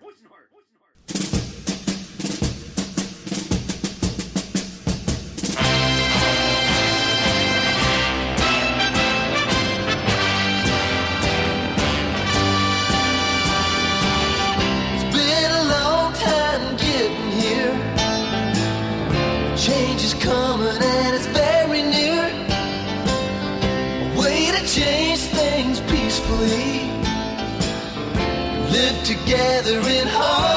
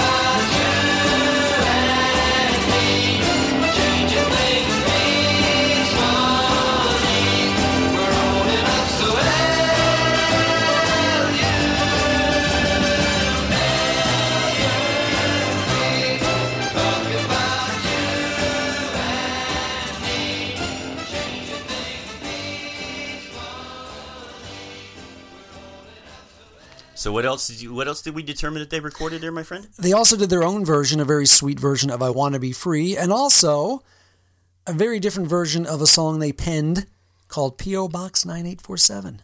Mm-hmm. Absolutely. It's it's unique. I will grant you that. Don, will you do me the honors of introducing the Boyce and Hart version? 321 KHJ, Jet Set Time with real Don Steele back in the saddle once more to present Boyce and Hart's P.O. Box 9847. Boyce and Hart, Boyce and Hart, Boyce and Hart. I wonder if Craigslist has cheap shock collars.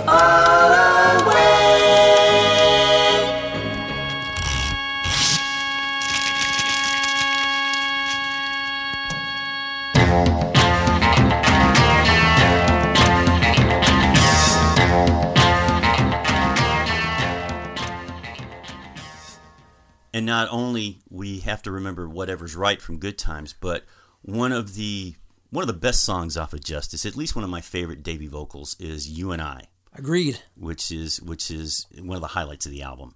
But we will not go down that road because that is a complete that will open up the Pandora's box again of Justus versus that other album, Which shall not be which named. shall remain nameless. Pull it at the time, you know. So My foghorn sound effect is getting very, very uh, worn out. Um, of course, why do you mention this song and I get visions of like strange hockey mascots on ice swirling around? oh yeah. It's the colors, If man. you've never seen the mon- if you've never seen the Monkees on ice, you're about to see it right now. Yes, Boyce and Hart, of course, are responsible for that version of You and I, first heard on their Dolenz Jones Boyce and Hart mm-hmm. album, Album. just called Dolenz Jones Boyce and Hart. yep. Not to be confused with the concert album I mentioned earlier. Mm-hmm. That was called Dolenz Jones Dolenz Jones Boyce and Hart live in Japan. Mm-hmm. But this is the album that includes "I Remember the Feeling." Right. So they did their own wonderful version of You and I back in 76. It was revived for 1996's Correct. Just Us. And uh, so that is also another Monkees Boyce and Hart connection, as if you needed more. It's, let's just face it, Tommy and Bobby will always be intertwined with the guys. That's just all there is to it. Right. They're as much they are as mu- as much responsible for getting the guys out there and, and helping the guys become a musical entity as anybody, as much as Donnie. I have to agree. And it would have been a whole different thing if the Monkees, when they cut ties with Kirshner, cut ties with his entire stable. So it's a good thing, like Yeah, you but said. the thing they of it is, I don't think Tommy and Bobby were working for the Brill Building. They were, they weren't part of the Brill Building. right, they were hired like a lot of other folks, freelancers. Freelancers. Yeah, Mhm. I know what that's like, kids. Um, Al, Yeah, do you hear that beeping in the background? I assume that was your pacemaker. No. Uh oh. It's What? that phone, sir. You don't mean? I mean, the Jody phone. You mean it's time for the dynamic duo to become the terrific trio? Absolutely. Hello, Jody, nice lady. Congratulations, you survived your your month long uh, junket there. How are you doing? I'm doing wonderful. It was probably the best month I've ever had. Ever. Well, I, I everything that we've seen so far, if, as far as your live Facebook feeds, everything that you showed, it, it looked like first of all the Flower Power cruise looked to be an incredible time.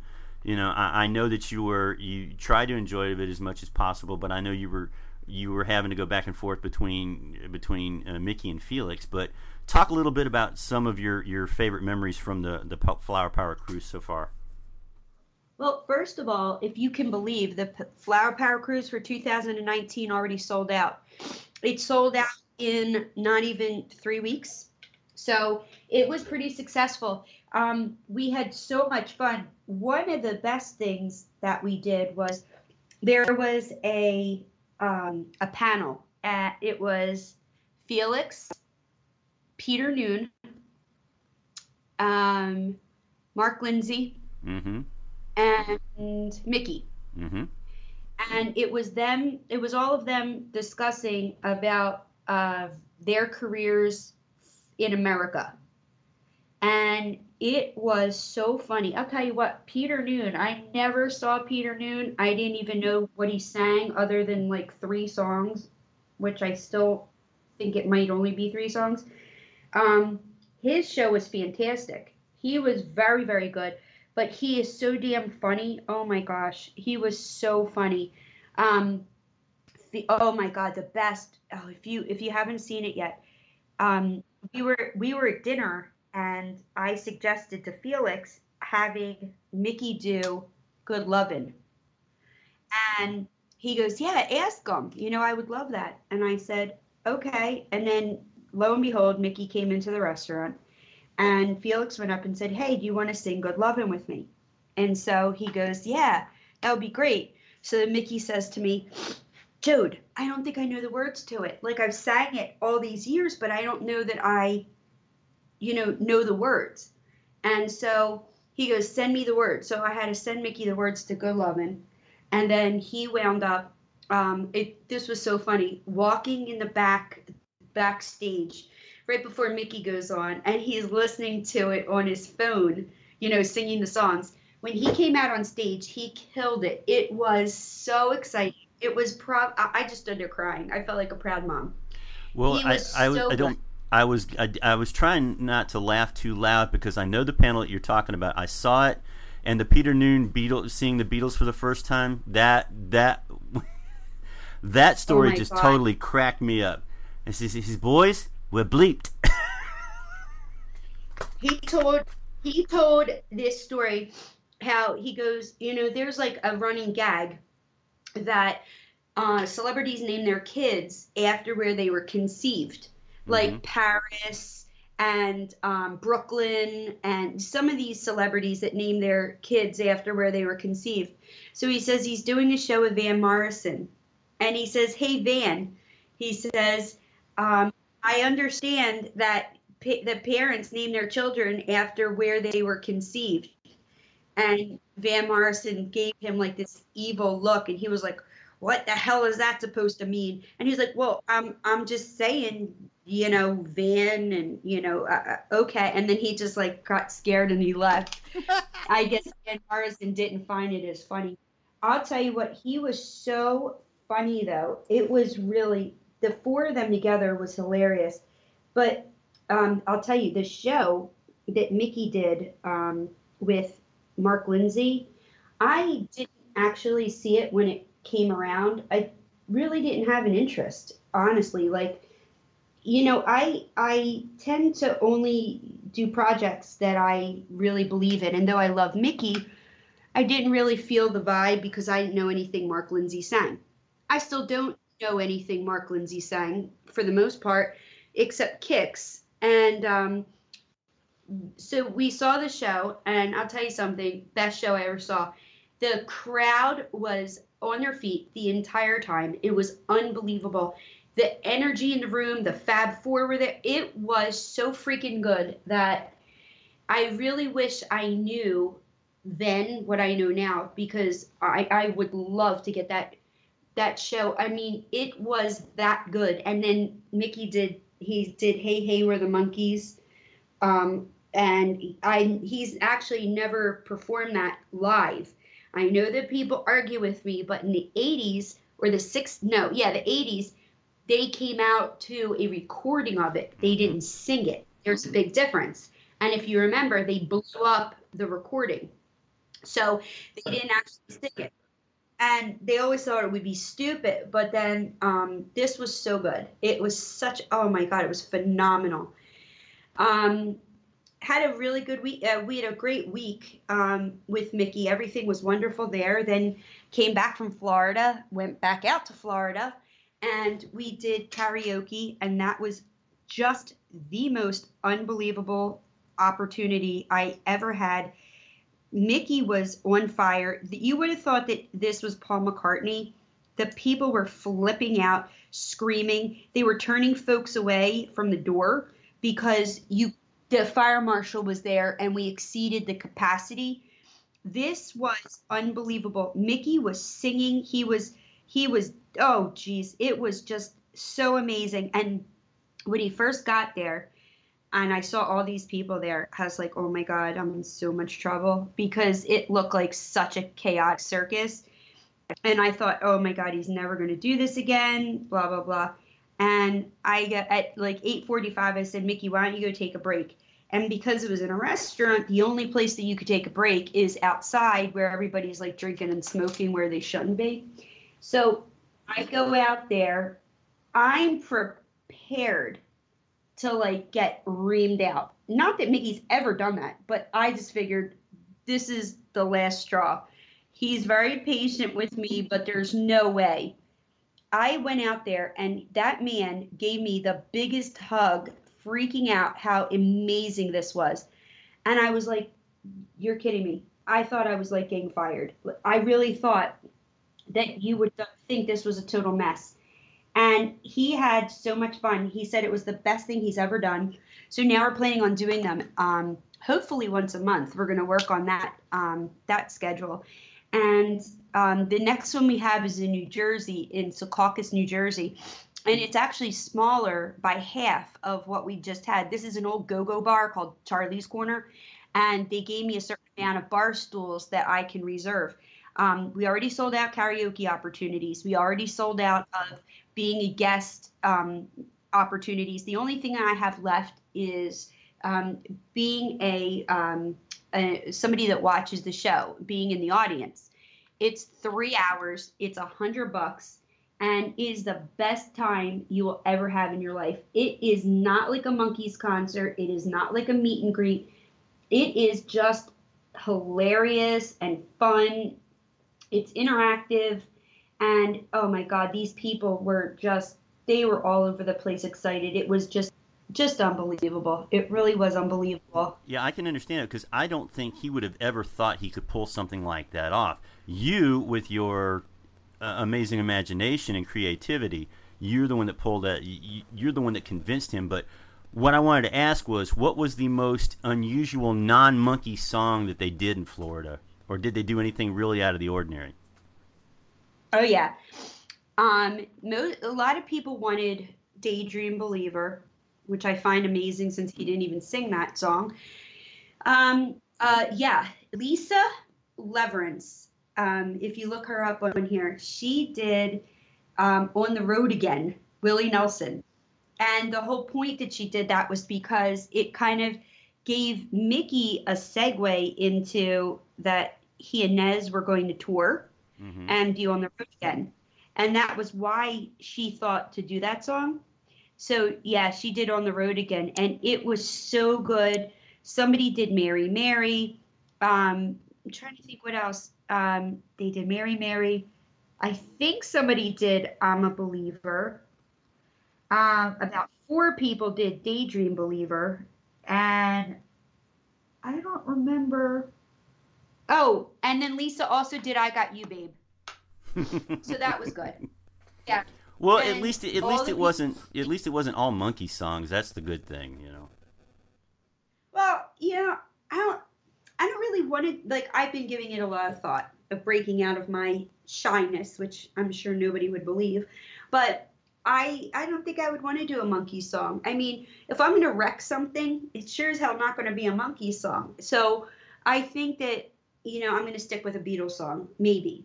But it, it really is so much fun. And if anybody can do it, if they go to my website, monkeymeetandgreets.com, on the web store, for a hundred bucks, we're raising money for Make a Wish, and you get the bar stool is yours. You're reserved. I wouldn't suggest showing up without a reservation. There is no way you're getting in. This line was out the freaking door for three hours. People couldn't get in. Um, and then you'll be at the East Coast Comic Con during the day. So basically, it's April 27th, 28th, and 29th that we're going to be in um, Parsippany, New Jersey, the same weekend as Chiller. Um, and then we're going to go over to um, that bar at night, Charlie's Corner. So anybody can just message me if there's any tickets left um, to be able to do this. And I'm bringing my T-shirts I'm bringing magnets and all sorts of stuff to raise more money. It was just an amazing time um, because the Flower Power Cruise was so successful. It sold out, like I said, and right now I'm working with Felix Cavaliere from the Rascals because I'm doing the 50th anniversary of the Rascals, and we, um, if anybody's interested in doing the Malt Shop Cruise, which is in November, it's this November, and I think it's going to St. Thomas, St. Kitts, and St. Croix. Maybe it's a seven-day cruise. If you give the um, code Felix Cavaliere, um, I'm doing private stuff like I do with Micky. I'm doing that for Felix as well. So if you couldn't get on the Flower Power Cruise because it sold out too quickly, this would definitely be um, an excellent um, an excellent way to have an awesome time and and meet some famous people and sing a lot and drink a lot. And it was just it was incredible. Well, I'm, I'm glad you had a good time, and we're glad you enjoyed it. Now, you, uh, I'm going to give you the opportunity to to plug anything else because Felix is going back out on tour, and I understand you managed to arrange to uh, managed to arrange a special band member to go along with this. Oh my gosh. Well, I don't really have anything to do with it, but Oh. I I'm ex- no, I well, what, I'll tell you what happened was um so Felix and Gene Cornish were sitting around, and just they, they, everybody's kind of going their own way. Dino does artwork; he's an artist, and um, Eddie does a um, after the Rascals show. So he's under contract from Stevie Van Zandt in New York at the cutting room. So Felix and Gene were sitting around, and they said let's just do it for the fans. The fans have been asking, let's do it for the fans. The other two weren't interested, so um, let's do it for the fans. And that's exactly what they did. So on drums, we have Carmine Appice. Is that right? Am I saying it Yep. right? One of the great one of the great hard rock drummers drummers of them all. Yes. Right? I mean, I, and I and I'll tell you what, I spoke to him the other day. If people aren't familiar with with Carmine, Carmine was in Vanilla Fudge. He also did this incredible uh, project with Jeff Beck. I think it was a piece Beck, and it was something like that. He also Um, yeah he also had a band called King Cobra because I actually emceed a concert with two- with him and Kiss without the makeup back in 1986 I think it was. Oh my God! Well, he I spoke with him the other day um, because I I understood that he was a fan of the Rascals, so this was a dream come true for him to be asked to play drums. So I, you know, I could read the story, but I felt like I had a connection to him because there is something about life coming full circle when you are and you admire somebody, but then you have the opportunity to work with them. So I asked him about that, and he was telling me that when he was a teenager, that he went a, a place in New York, and I actually wrote all this down. I have to find it. He went to a place in New York and was and before the Rascals were big, and they were the Young Rascals. He had the opportunity to ask Dino how to play a certain uh, beat or, or whatever it was, whatever they call it, on the drums. And Dino wrote it down with him. So he said Dino was his, he was his um, idol on the drums. And yeah, and then um, and so him being asked to do this, he's been friends with with um, with Gene for a long time. Um, but being asked to do this is like me working for Micky. It just is an amazing opportunity. And um, so he's going to go out on the road. Uh, he's in the Hall of Fame. And then I also asked him about his connection with the Monkees because Vanilla Fudge did I'm a Believer. And oddly enough, I detest remakes. I don't like any remakes by anybody And usually. what's this very episode about? Oh, Smash Mouth. oh, Oh, oh, sorry. It's- y- Let me tell you, I want to smash my head into a wall every time I hear that song. And bad. so I don't like I don't like remakes, but um, I- I think a couple of months ago, my kid was we were driving in the car, and my kid found this heavy version of "I'm a Believer" by Vanilla Fudge, and I remember him playing it for me. And I remember thinking to myself, this actually isn't bad. I mean, of the remakes that I've heard, somehow they made sort of a heavy metal version of I'm a Believer. And it wasn't this, you know, I think the Smash Mouth version, in my opinion only, makes this song so cheesy that I I just it makes me so angry because they took such a great song and they they almost comic booked it up. Hey So, Jody. Yeah. Jody. I'll let you in a little secret. Yeah. I can't stand it either. Oh my god, it's horrendous. It the is. only the only good thing was that it got kids to sing a Monkee song, but it wasn't even a Monkee song. It was a it was a Neil Diamond song. So it didn't do anything for me other than say Micky sang it first, and then Micky has used that joke in every show for the past like ten years. Have you So- ever have you ever so- heard Neil Diamond's version? You know yeah and so when i asked i asked carmine about their doing you know vanilla fudge doing i'm a believer and he's and i said to him the truth. Typically i do not like remakes but this remake was happened to be one and i'm not just saying that i'm actually being completely honest because if it sucked i wouldn't have said anything at all. And he said that vanilla fudge made a career out of remaking songs. They never thought to remake a song to sound like the original song. They always thought to change it so it sounded nothing like the original song, which is why I can appreciate it because it's like a new song, but I know all the words. Yeah. So That um, was well. The only the only introduction, the my introduction to Vanilla Fudge was their remake of the Supremes. You just keep me hanging on. that's that.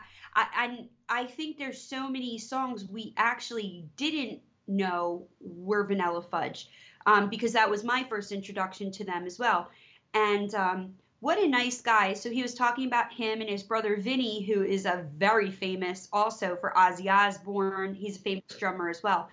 Um, he's played with Def Leppard. I mean, these guys are the real deal. So he's a Hall of Fame. He's in every Hall of Fame. Felix and Gene are in every Hall of Fame. Um, you know, I'm getting, you know, you always get backlash when everybody can't join. Um, but I, you know, one day somebody will understand that the that being in a music group is a job. You know that if you know if I am you know done at a career and you know i'm probably not going back there during the holidays sending cards like i'm done so i don't think people understand that they aren't obligated to all tour that they have the decision that they've made on their own they don't want to tour similar to that of peter for whatever reason which you know we've read a, a version of why peter's not touring it doesn't matter what the real version is. He's not on the tour. It's not an obligation. He took a job as a Monkee. It wasn't a, you know, he didn't. And it's funny because the music business is so much like the devil and Peter Tork. And I never, ever, ever quote Monkee episodes. But when you really do think about it, you're selling your soul not to the devil, but to the people. So you are losing your privacy, losing your identity, losing your freedom, you know, and you, you know, people, I mean, I've read, I cannot even begin to tell you, if you read on the, on the Rascals tour page, I want, this is great. You guys will love this. I want a specific explanation as to why the other guys are not touring. So, I mean, I can't even make that. This is adults this isn't even this isn't kids and this isn't teenagers this is people in their 60s i want an explanation so i just continue to write if you give me your phone number i'll make certain that as soon as they're ready to talk to you they will give you a call I, when you think about how stupid that is i mean i had somebody waving an album on the other day we were in um we were in connecticut somebody was waving an album in my face I mean, I couldn't even see because the album was literally in my face, almost as close as my nose. Can you get Micky to sign this? Can you get Micky to sign this? Can you get Micky to sign this? Can you get Micky to sign this? And I said, unfortunately, you didn't get in because the Wolf Den is like a weird setup. You didn't get into the concert. So the only people they were allowing in the line were people that wanted to buy merchandise that Micky signed. And I explained this to the person, security explained this to the person. Can you get this on? Can you get this? And I said, Did you purchase something? Because if you purchase something, I'd be more than happy to get you in the line. Well, I bought this in 1966. so that, you know, I think that many times, um, if people could see themselves, you know, I had somebody that was giving me a hard time because Micky had asked her not to touch him. And she was like, he didn't want me to touch him. And I said, well, I don't want strangers to touch me. I don't want people putting things in my face. You know, there there's a little bit of decorum that that I'm seeing as a fan that other fans sometimes don't see how um what's the word Uh, how you know they're they're not very um well mannered. Yes, I- I'm looking for. I was looking for something that would- they they don't understand that these are people. They're people. They have a job. Their job is to entertain. Entertaining is done on stage. When you work, you get paid. But every other time that you see a celebrity, they aren't obligated. You know, they do things out of the kindness of their heart if they want to. You don't know if they're having a bad day, but they don't owe us anything. No, so. I'm I'm you know with the Monkees I take it very personally because I know them and because I love them so much. So I do take some of the comments personally, but looking at some of the rascals, you know, some of the you know I want an explanation kind of stuff. It's um kind of odd, you know. You know, I I mean if my kid's late from school, I don't even say I am. You're obligated. So it's a little bit weird, you know. But you know, it, it is what it is. So I'm um, just out there plugging away, and um, then hopefully in a couple weeks I'll have some more dates for you. I'll have some information for you. We are doing an East Coast road trip. Um, I did speak with Andrew Sandoval, and the Keswick Theater on that's in Philadelphia, and the last show in Red Bank, the Count Basie, are almost completely sold out for the Eminem tour.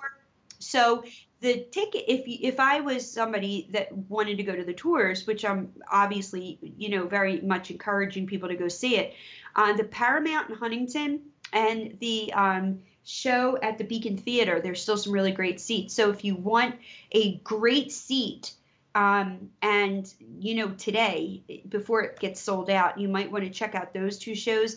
And then if anybody follows me on social media on the jody ritson page i'm going to have information about sharing rooms and sharing rides and sharing everything. Sharing stories share, sharing sharing sharing. That's all we do. We're a community right? Well, that's Exactly. absolutely. We're all one big happy family, except for the ones that are second cousins twice removed from your mama's side, like that woman who was shoving the album in your face. Oh my God. If I really, you know, you contemplate taking the album and doing something completely different with it than getting it autographed. True.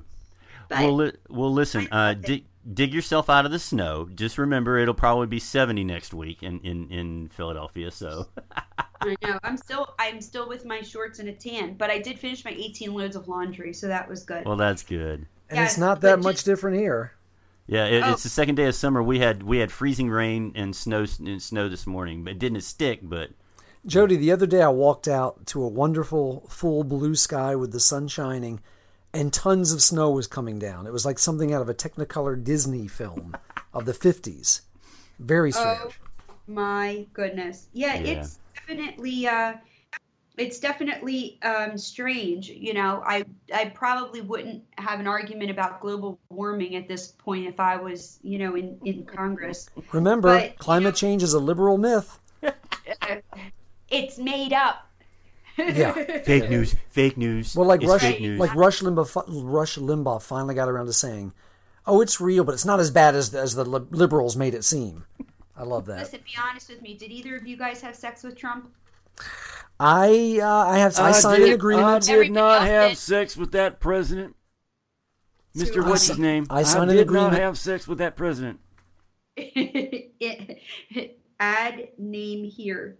Well, good. Keep uh, I keep in touch with me. Keep plugging away. You guys are doing an amazing, amazing job, and it's just exciting to uh, be able to continue to talk about the Monkees. I'm glad we still have something to talk about. Absolutely. Well, listen, we will talk to you soon. Uh, hang in there, and congratulations on completing the 18 loads of laundry. Well, thank you so much. Congratulations on yet another amazing episode of the Texas Prairie Chicken Home Companion podcast. Did I do You it right? it. Did I do the right one? You, You got sure it right. did, dear. Your All check is in the mail. That's right. Take care, sweetie. Bye, guys. Bye. Wow. I- I'm wondering how she managed to survive all of that, especially that Flower Power cruise. I saw some of the pictures on there. It's like what happens on the Flower Power cruise stays on the cruise. And I regret I couldn't go on it, but I didn't have my speedo back from the cleaners yet. So, Uh, it's probably Peter. Peter probably has that. I- Yeah, oh. So for those of you fans who go back to '86, you'll get that Mm-hmm. reference. that's right. Um, before we wrap this up, I'd like to uh, not only give our regular shout outs to the Zilch crew. You know, the Podfather is making progress. So is Fred Velez, which is very good news to hear. Um, Melanie Mitchell, all the guys over at the Monkees Live Almanac, because those guys, if you are looking other than if you don't have Andrew's book, that's the place you want to go for your uh, for anything that you need to anything you want to find out about Monkees. Although When you're not one- coming here. well, of course. Well, yeah, they, they but they have all the archives and everything. So, True, true. uh, but I we still have to talk about all of your toys, but that's another story for another time. I also want to send out a big thank you to Carolyn Boyce, uh, the widow of the late Tommy Boyce, who helped set up, uh, put me in touch with Bobby uh, to get that interview, and I hope you all enjoyed it because it was a lot of fun to do. Thanks, of course, to Jody herself, and of course, Bobby himself. Absolutely, Jody and Bobby, we love you, love you, mean it. Thank you to himself and herself. That's right. So, uh, is it that time again?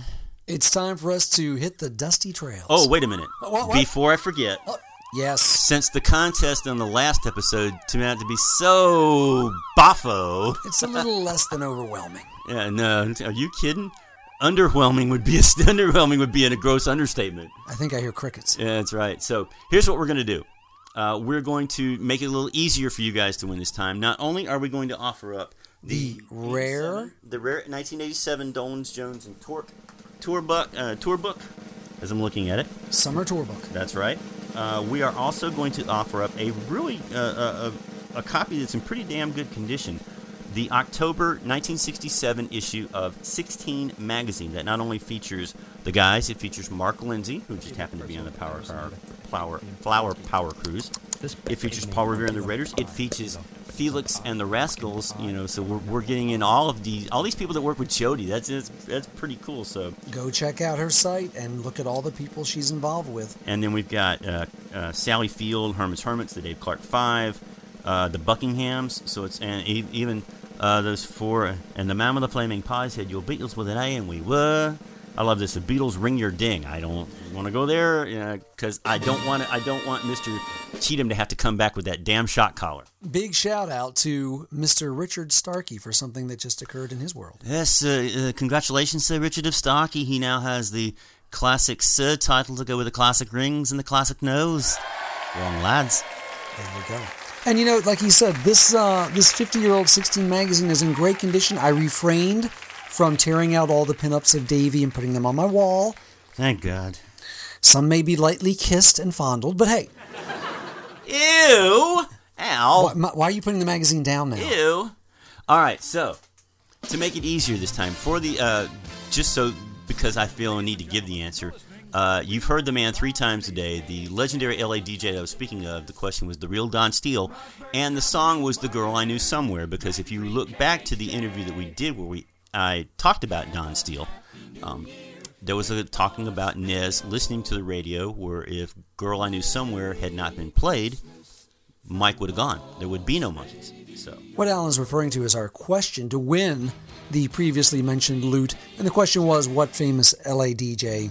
and what song did he break that saved the Monkees? Right, so there you go. All right, so this is going to be very easy But now, now, and, and now for something completely different, an easy question. All right, so here's what you got to do.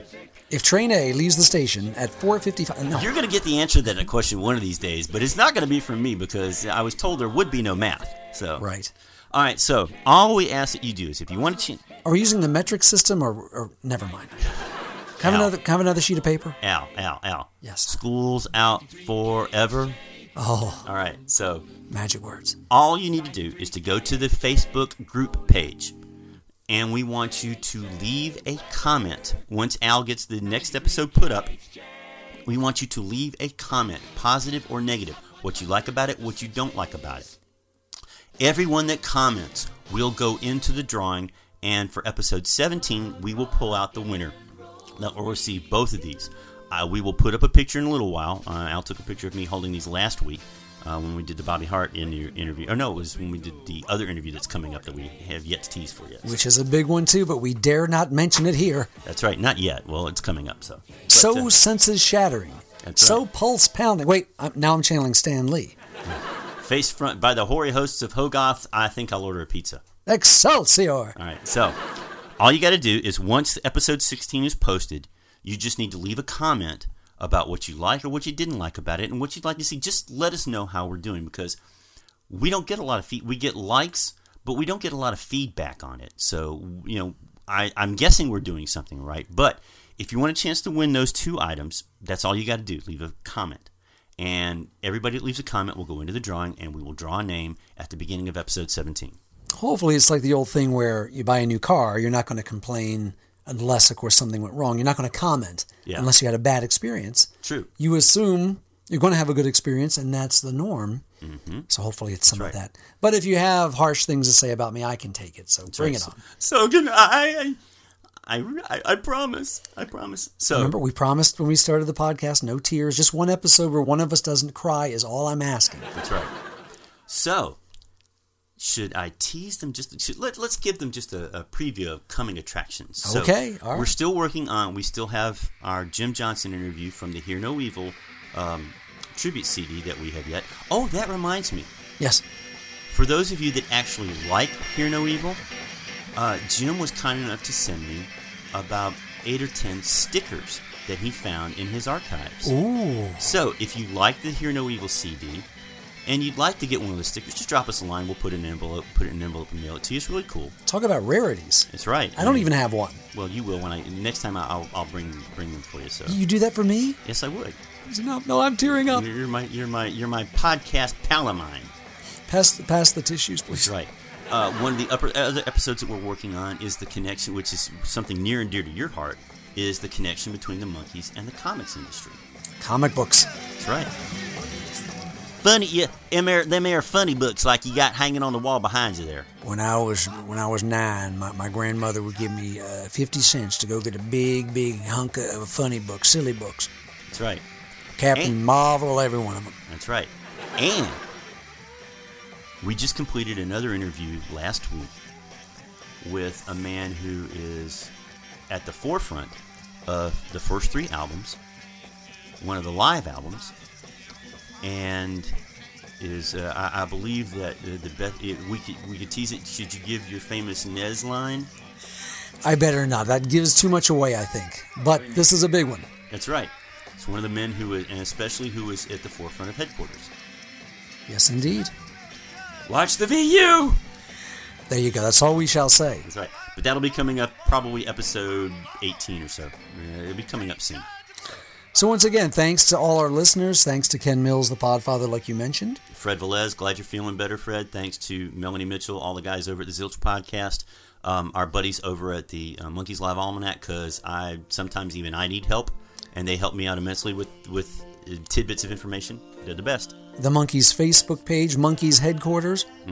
uh, Jody with both of hers. Uh, all and we fail to forget. Remember, Jody is now working not not only with Mike and Micky, but with Felix Cavaliere of the Rascals, Mark Farner of Grand Funk Railroad, um, Florence LaRue of the Fifth Dimension, and Barry Williams. So I'm I'm amazed at how she manages to still squeeze us in. You know, I don't know why she she bends low to grace us with with her um, presence. her presence and her um, her uh, words of wisdom. But I know she's ex- I know she's really excited about the, the karaoke coming up.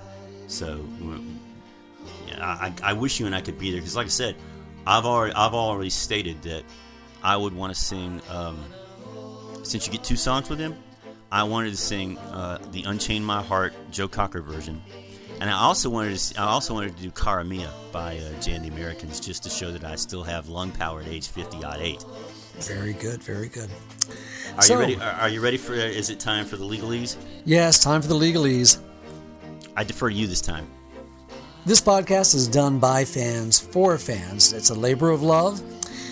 We are not affiliated with Rhino Records, the estate of Davy Jones, Micky Dolenz. Michael Nesmith, Video Ranch 3D, Peter Tork, um, Bobby uh, Bobby Hart, and Tommy Boyce. You know, it, it, if it has any connection to it, it's not us. Any resemblance between people living or dead is purely coincidental. That's right. All material used on this show is uh, the copyrights refer to the current owners. The respective owners. That's right. And uh, that's all, folks. So until next time, this is Al Bigley and Alan Williams, saying, Save the Texas Prairie Chicken.